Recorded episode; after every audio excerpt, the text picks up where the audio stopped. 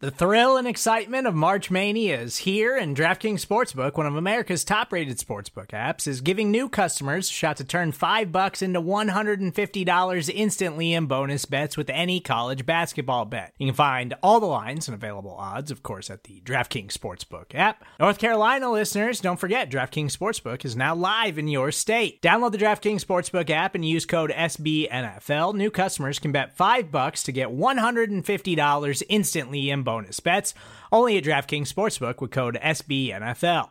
The crown is yours. Gambling problem? Call 1 800 Gambler or in West Virginia, visit www.1800Gambler.net. In New York, call 8778 HOPE NY or text HOPE NY. In Connecticut, help is available for problem gambling. Call 888 789 7777 or visit ccpg.org. Please play responsibly on behalf of Boot Hill Casino and Resort 21 plus age varies by jurisdiction. Void in Ontario. Bonus bets expire 168 hours after issuance. See DKNG.com slash B ball for eligibility, deposit restrictions, terms, and responsible gaming resources.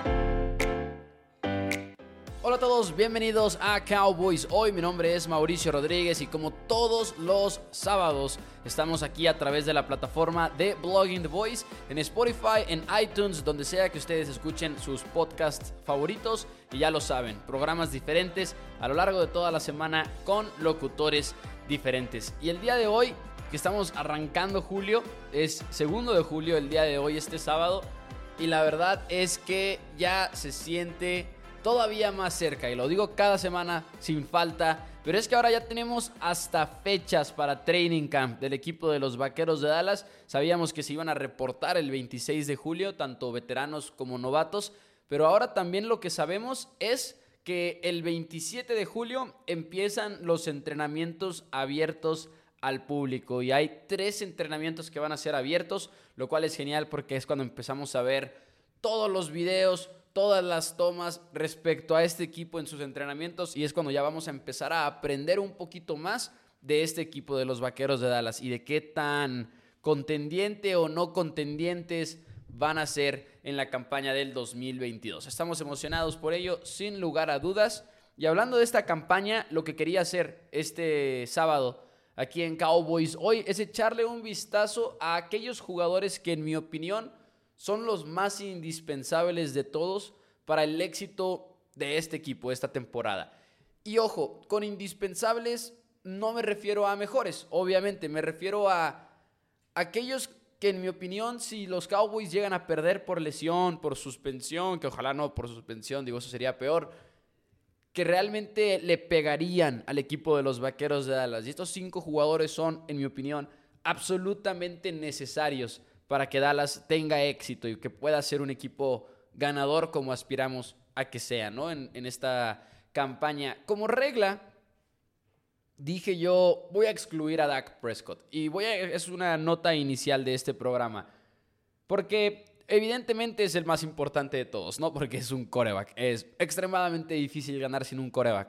Y yo creo que para la gran mayoría de los equipos en la NFL, si haces una lista de este estilo, de este tema, siempre el coreback va a ser el número uno. Entonces, eh, ¿para qué le quitábamos el chiste? Quise quitar a Dak Prescott para que tengamos oportunidad de hablar de otros cinco jugadores que son así de importantes para la escuadra. Y la segunda nota que tengo para ustedes el día de hoy es que voy a hacer una mención honorífica, ¿no? Para el que se quedó fuera de este top 5 y que me hubiera gustado agregar y quizá hacia el final del programa volvamos un poquito a esta conversación. Y el que se lleva la mención honorífica, el que apenas se quedó fuera, es de Marcus Lawrence. Y creo que Lawrence y el que queda en el puesto número 5 podrían ser intercambiados porque Lawrence sigue siendo uno de los mejores defensivos en la NFL en su posición, a pesar de que no tenga esos sacks que los aficionados siguen pidiendo. Es un jugador que ha seguido ejerciendo la presión, ha seguido siendo una fuerza élite en contra del juego terrestre y la defensiva de los Cowboys es otra, con Marcus Lawrence en el emparrillado a la que es con sin él. Entonces, Lawrence se quedó cerca y repito, ahorita igual y rumbo al final del programa como que hagamos el círculo y volvamos a esta conversación. Pero bueno, empezamos, empezamos con la lista. Top 5 jugadores más indispensables para los Dallas Cowboys. El número 5 tengo al guardia Zach Martin de los Dallas Cowboys. Y muchos van a decir, pero es un guardia, no es tan indispensable. Pero es que así de bueno es Zach Martin, en mi opinión. Es el, para mí, el mejor jugador que hay en este roster en cuanto a globalmente hablando, creo que es el mejor jugador que hay. Es tremendo atleta. Está en tremenda edad todavía. Todavía en su cumbre, diría yo, porque además de todo viene de una temporada All Pro en 2021 y es uno de los mejores linieros en toda la NFL. Y ahorita, en la actualidad del equipo de los Dallas Cowboys, hay demasiadas preguntas en la línea ofensiva. Tanto por dentro, con Tyler Viarish y Tyler Smith, y tanto en los tackles también, porque Tyron Smith no sabemos si se va a mantener sano, y no sabemos si Terrence Steele va a ser así de bueno con esta temporada en la cual va a tener que ser el titular por 17 partidos. Es algo que no se le ha exigido hasta el momento a Terence Steele. Así que la única cosa segura en la línea ofensiva de los Dallas Cowboys es Zach Martin. Y puede ser ese pegamento que mantenga toda esta unidad junta en 2022, que mantenga las cosas estables y las bolsas de protección limpias para Dak Prescott por 17 juegos. Que igual y Tyron Smith sigue siendo de lo mejor, pero el problema es la salud. Así que en el quinto lugar tengo a Zach Martin. Simplemente creo que es así de bueno y supera el valor posicional que igual le quitaría puntos en muchas de estas listas. En el puesto número 4, la verdad es que nos quedamos en línea ofensiva y me quedo con Tyron Smith. Y de nuevo, todo depende de si se mantiene sano o no para evaluar su campaña. Pero cuando está sano, Tyron Smith sigue siendo igual de dominante. Y sigue siendo un jugador que va a quedar entre los mejores en protección de pase, que va a lucir en protección terrestre y que va a proteger el lado ciego de Dak Prescott y compañía. Y volvemos a lo mismo, con tantas incógnitas en esta unidad, si Tyron Smith logra mantenerse sano, y entiéndase que por mantenerse sano, ni siquiera digo que juegue los 17 partidos, pero que se pierda, si se llega a perder algo, sea poco, que juegue 13 juegos como lo ha hecho muchas veces últimamente Tyron Smith. Eso sería también igual y una, no, no diré una victoria para Dallas, pero una palomita, podríamos decirlo. Tyron Smith, 31 años de edad, 6 veces Pro Bowler, uno de los jugadores más importantes en este roster. Y sobre todo volteas a ver el plan B para Dallas, que parece ser Matt Waletzko, Josh Ball, o incluso deslizar a Tyler Smith de guardia a tackle que muchos dicen que este podría ser el plan para los Cowboys. La caída entre Tyron y cualquiera de esas tres opciones que acabo de mencionar es masiva. Realmente es una diferencia que Dallas no quiere averiguar. No, no quieren tener esta situación en toda la temporada. Y es una de las posiciones más importantes en todo el fútbol americano. Así que ahí lo tienen. Tyron Smith se queda en el puesto número 4. Y en el número 3, tambores, Trevon Dix cornerback de Dallas. Esta secundaria tuvo un nivel muy alto de juego de sus tres titulares en la posición de esquinero. Tanto Trevon Diggs como Jordan Lewis y Anthony Brown excedieron las expectativas, claramente. Anthony Brown jugó mucho mejor de lo que esperábamos Recuerden que Anthony Brown estaba en conversaciones de, entre los aficionados de que lo deberían de cortar en pretemporada, incluso todavía se seguía diciendo eso. Arranca en la semana número uno contra los Bucaneros y Tom Brady lo ataca una y otra y otra vez y parecía ahí que ya sabía que Anthony Brown iba a darle una oportunidad y todos los pases parecían ir en esa dirección en un punto del juego, pero después de eso jugó bien y después de eso su única verdaderamente mala actuación quizá fue contra los Raiders y fue por los castigos, que si ustedes lo recordarán, fue un juego que estuvo repleto de pañuelos y que interferencia de pase en contra de Anthony Brown y holding defensivo, y fue un juego muy frustrante para el número 30 en ese aspecto. Pero la temporada fue muy buena y la de Jordan Lewis también. ¿Lo van a mantener por dos años? Yo diría que igual iba a haber inconsistencia, porque es difícil apostarle que Anthony Brown de repente ya averiguó todo. Y digo, de nuevo, sin quitarle el crédito de todo lo que hizo en 2021, porque realmente cerró y cerró muchísimas bocas. Pero tampoco es como que Dallas esté en una situación ideal en la posición de cornerback. Hay suficientes preguntas ahí. Y Trevon Diggs ha sido nombrado uno de los mejores defensivos en cobertura press, cerca de la línea de golpeo, encima del receptor, en cobertura hombre a hombre. Y Trevon Diggs lo hizo de maravilla. Eh, Pro Football Focus hizo un estudio de quiénes eran los mejores esquineros en este rol. Y Trevon Diggs quedó como el número uno y lo hizo de manera clara, además.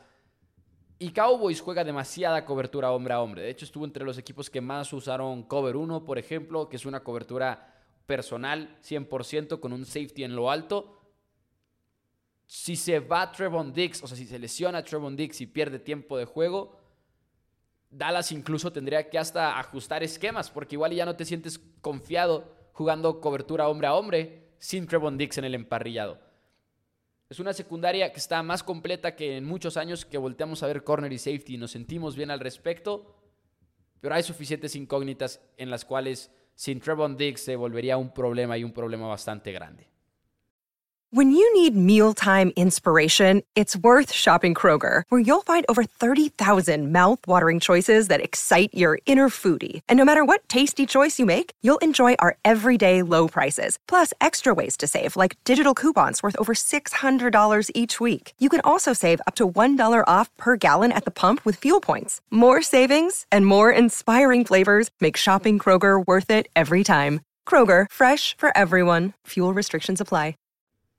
Y en el puesto número 2 tengo a Micah Parsons. Definitivamente Parsons tenía que ser o el número 2 o el número 1, excluyendo a, Dak Prescott, ¿no? Pero en este caso se va a quedar en el segundo puesto.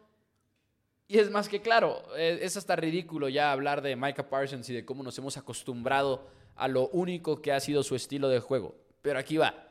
Parsons impacta dos posiciones y son dos posiciones que Cowboys necesita atender quizá o, que necesita profundidad extra.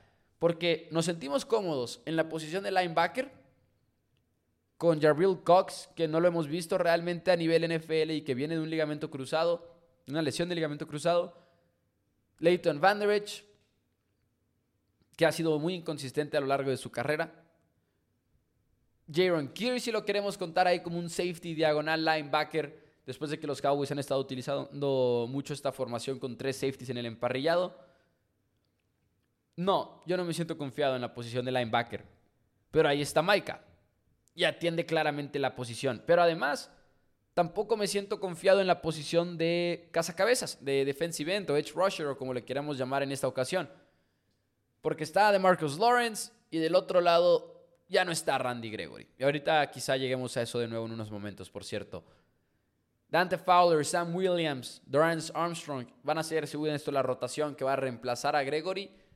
Pero sin Parsons ahí, en una, de estas dos posiciones, la defensiva de Dallas no podría operar de la misma manera. Y como tal, Maika tiene que ser el puesto número dos. Es un jugador que simple y sencillamente no puede ser reemplazado. Dan Quinn y Parsons fueron quienes llegaron a reconstruir la defensiva en el equipo de los Vaqueros de Dallas, sin lugar a dudas. Después de una temporada en la cual rompieron marcas históricas negativas en defensiva y luego llegaron y se convirtieron en una unidad top 3 en toda la NFL. Los dos hombres principalmente responsables por eso, a mi parecer, Dan Quinn y Micah Parsons. Y finalmente el puesto número uno, el jugador que en mi opinión, excluyendo a Dak Prescott, es el más indispensable de todos ellos. Tengo a CeeDee Lamb. City Lamp es uno de los jugadores que tiene más hype rumbo a la temporada 2022. Es un jugador del cual, tanto en medios locales, que nada más se dedican a cubrir a los Cowboys, como en medios nacionales, que normalmente toman estos temas también de los jugadores que van a dar un brinco en el segundo año, o quién es un jugador que la afición de la NFL está pasando por alto. City Lamp está constantemente en esta conversación y lo hemos visto toda la temporada baja. Y es más que claro, ¿no? Se deshicieron de Mari Cooper y ahora le toca al jugador de primera ronda que fue seleccionado en el pick número 17 y que en su momento se cantó a gritos como el robo del draft. Va a tener por fin la oportunidad de probarlo, de ser el número uno en su equipo. Y el problema es que, al menos al inicio de la campaña, no hay un número 2. Michael Gallup no va a estar listo para la semana 1, probablemente. Hay quienes dicen que se va a perder más de un mes. Todd Arker de ESPN dice que va a jugar en septiembre. Así que hay ahí como que diferencias de opiniones en la posición de wide receiver.